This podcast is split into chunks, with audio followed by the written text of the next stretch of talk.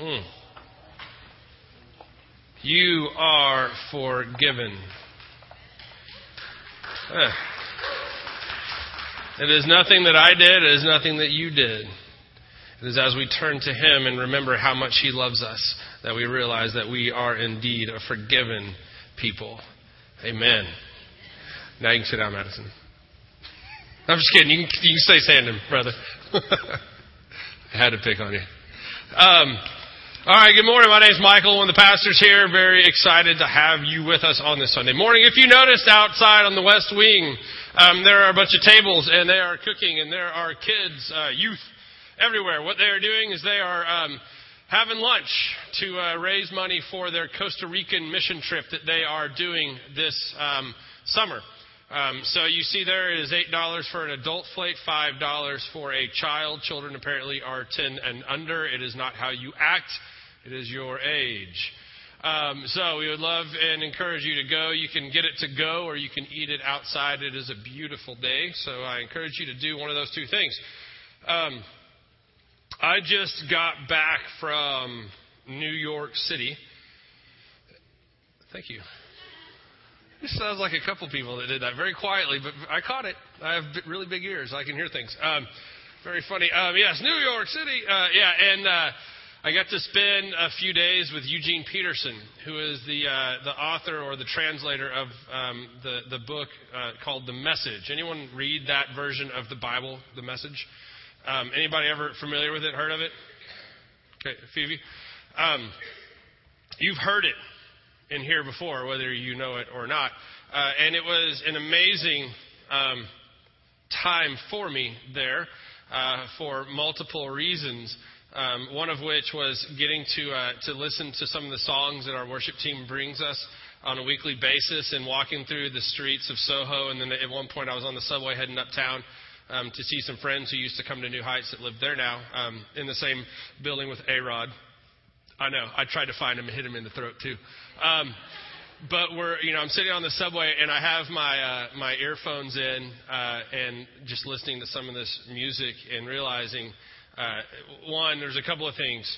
Um, the juxtaposition of um, the songs that I was hearing and the life that I was seeing um, in the streets and subways of New York. And then the other thing that was more impressive to me maybe was how blessed we are to have the team that we have um, that, that brings us worship um, in the way that they do. Yeah. So yeah, that was cool. Um, and, and, I'm sure a lot of what I have learned at this conference is going to come out eventually. Um, today, it, it, has shaped kind of how I am presenting um, where we find ourselves in the book of Matthew today. You thought we were going to end Matthew. No. Matthew 25 is where we find ourselves. Then shall the kingdom of heaven be likened unto ten virgins, which took their lamps and went forth to meet the bridegroom. And five of them were wise, and five were foolish. They that were foolish took their lamps and took no oil with them. But the wise took oil in their vessels with their lamps. While the bridegroom tarried, they all slumbered and slept. And at midnight there was a cry made Behold, the bridegroom cometh. Go ye out to meet him. Then all those virgins arose and trimmed their lamps. And the foolish said unto the wise, Give us of your oil, for our lamps are gone out. But the wise answered, saying, Not so, lest there be not enough for us and you. But go ye rather to them that sell and buy for yourselves. And while they went to buy, the bridegroom came. And they that were ready went in with him to the marriage. And the door was shut. Afterward came also the other virgin, saying, Lord, Lord, open to us. But he answered and said, Verily I say unto you, I know you not. Watch therefore for you know neither the day nor the hour wherein the Son of Man cometh. The interesting thing about this parable is that if you don't know and if you're not familiar with the culture of the time, it seems crazy. And yet we have some of our own wedding uh, rituals, if you will, that we follow today here in this community. For example, if you were to um, go to a wedding at 7:30 p.m. or later was the start time of that wedding, men, what do you need to wear? This is a conversation, people. You can talk to me. Come on. A tuxedo. Yeah, it's that's a tux wedding. Anybody ever showed up to a tuxedo wedding not wearing a tuxedo? Yeah, a little awkward, isn't it? You walk around, you're like, uh, uh okay. Yeah, you need to know those things. I am very paranoid about showing up places under or overdressed. Actually, I'd rather be underdressed than over because let's be honest, I'd rather be more comfortable than not. You show up in the tux and everybody's wearing shorts, you're like, and then there's all this, it's uh, casual chic, casual, business casual. You know, what? But there's all these different scenarios that you have to figure out in the different events that you go to. Anybody ever been to a wedding that didn't start on time? Yeah, I think most of you could probably raise your hands. I have performed weddings that have not started on time. One of them um, I'm sitting at my house when we lived um, over on Larkwood, and and we're sitting there, and we had this little sunroom, and we've just sat down to dinner, and it was just myself and Grace and Jenna at the time, and and I think it was around this time of year when the oak leaves start falling. And we had these significantly large oak trees in our backyard there. Um, the likes of which have never been seen before in the face of the earth. They were prolific little buggers, is what I'm saying. I would take 25 bags, huge bags of leaves out of there. And then you sit down for dinner, and it was as if it were raining leaves. It was during this time that I'm just so frustrated, and I had just done all this stuff, and I did not smell pretty that the phone rings. And I answer it. And it's Nance Haney, the wedding coordinator here at the church. She goes, Michael, where are you? Well, Nance, I'm having dinner with my family. Where are you? Still unaware of the fact that there is a wedding awaiting me. Whoops. Yeah. What is it? 5:30. It was 5:40 when she calls me. Nance and I had to have a chat. Hey, Nance, if you don't see me by 5 o'clock, it's 5.30 wedding, call me. You know, like, don't wait till 10 minutes after. I appreciate the fact that you think I know things, but I don't. Um, and, and so, yeah, I showed up and it was just awkward. But the thing about it is, they couldn't start the wedding without me, right? I mean, key player. So the door might have been shut, but I have keys, you know, and came in. But there are these different things, you know, for the most part, we in today's society and world, we know when weddings are going to happen. We know when these celebrations occur. You get an invitation weeks in advance. You see that it will be at this place at this time. The reception will be here immediately following the ceremony. So, those of you evil people, just go straight to the reception. Those others of you that care about the couple show up at the right time and even early to get the seat, to see the bride, to see the groom's face as they open the doors and he sees her, his beloved for the first time. It's this amazing event that happens. And yet, nowhere do we like bar the doors, really. Now, see, what would have happened during the time that Jesus says this and what the disciples would have been aware of is the custom that the wedding was not just one day and one night, that it was an event, you know? Couples didn't go on honeymoons, they stayed. They stayed where they were, and people celebrated for a week, for two weeks. Towns would come together and celebrate the union uh, uh of these people. And the way they know, the way they would know when it would happen is what you just heard.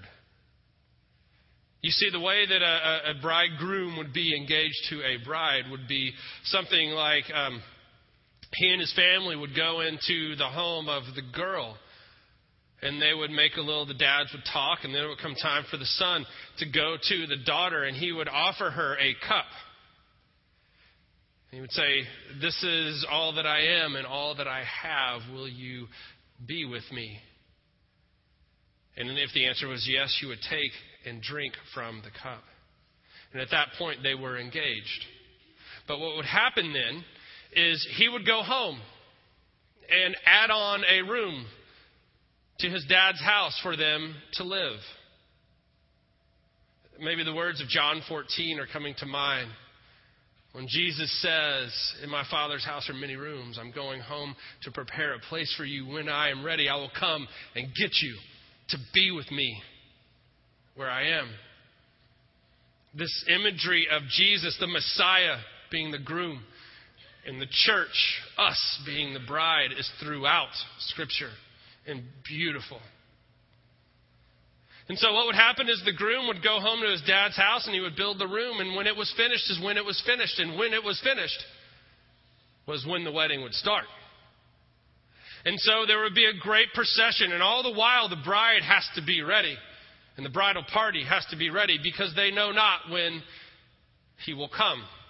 An interesting thing about 20 or so years ago, this guy, um, Dr. Alexander Findlay, who was a Methodist um, college teacher in Manchester, England, tells of what he himself saw in Palestine. When we were approaching the gates of a Galilean town, he writes, I caught a sight of ten maidens gaily clad and play, playing some kind of musical instrument as they danced along the road in front of our car. When I asked what they were doing, the interpreter told me that they were going to keep the bride company till her bridegroom arrived. I asked him if there was any chance of seeing the wedding, but he shook his head, saying, in effect, it might be tonight or tomorrow night or in a fortnight's time. Nobody ever knows for certain. Then he went on to explain that one of the great things to do, if you could, at a middle class wedding in Palestine was to catch the bridal party napping. So the bridegroom comes unexpectedly, and sometimes in the middle of the night.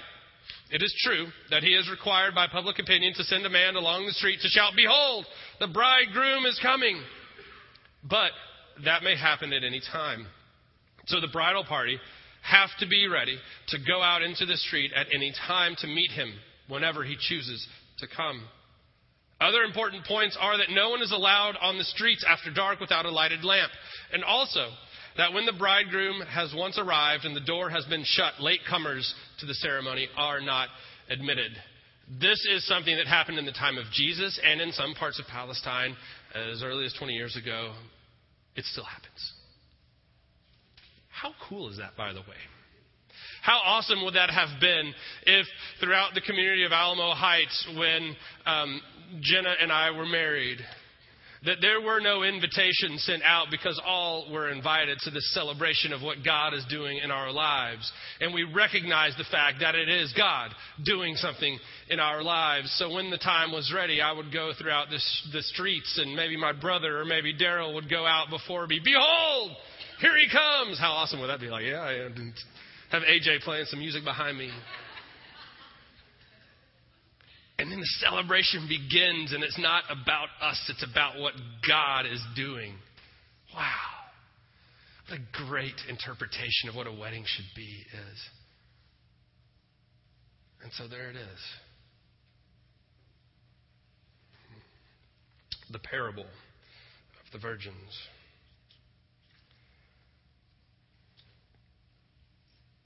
That time, the kingdom of heaven will be like ten virgins took their lamps and went out to meet the bridegroom.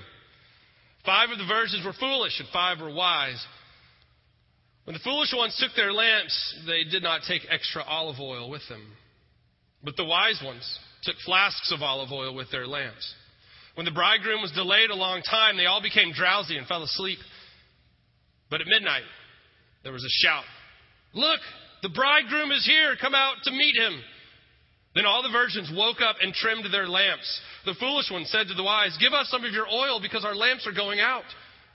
No, they replied, there won't be enough for you and for us. Go instead to those who sell oil and buy some for yourselves. But while they had gone to buy it, the bridegroom arrived, and those who were ready went inside with him to the wedding banquet. Then the door was shut. Later, the other virgins came too, saying, Lord, Lord, let us in. But he replied, I tell you the truth, I do not know you. Therefore, stay alert because you do not know the day or the hour.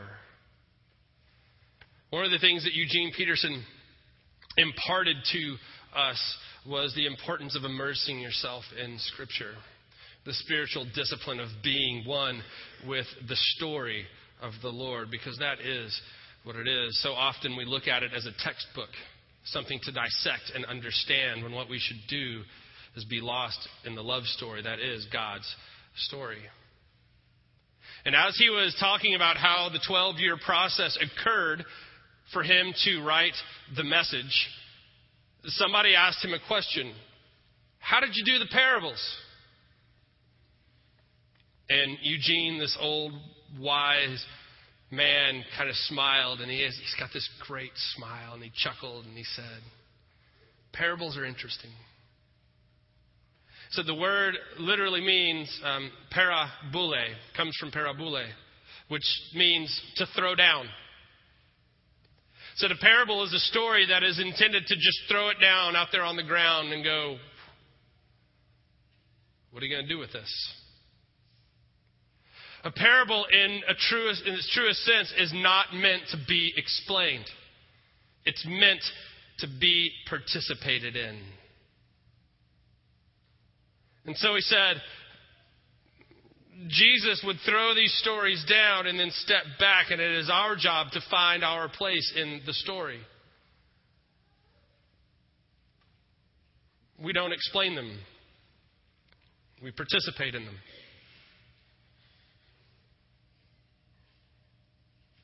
God's kingdom is like ten young virgins who took oil lamps, went out to greet the bridegroom. Five were silly and five were smart. The silly virgins took lamps but no extra oil. The smart virgins took jars of oil to feed their lamps. The bridegroom didn't show up when they expected him, and they all fell asleep. In the middle of the night, someone yelled out, He's here! The bridegroom is here! Go out and greet him! The ten virgins got up and got their lamps ready. The silly virgins said to the smart ones, Our lamps are going out. Lend us some of your oil. They answered, There might not be enough to go around. Go buy your own. They did. But while they were out buying oil, the bridegroom arrived. When everyone who was there to greet him had gone into the wedding feast, the door was locked. Much later, the other virgins, the silly ones, showed up and knocked on the door, saying, Master, we're here, let us in. He answered, Do I know you? I don't think I know you. So stay alert. You have no idea when he might arrive. Let us pray. Gracious and Heavenly Father, we thank you and praise you for the gift of life that you have given us. And we thank you, God, that you come. We thank you that you told us you would come again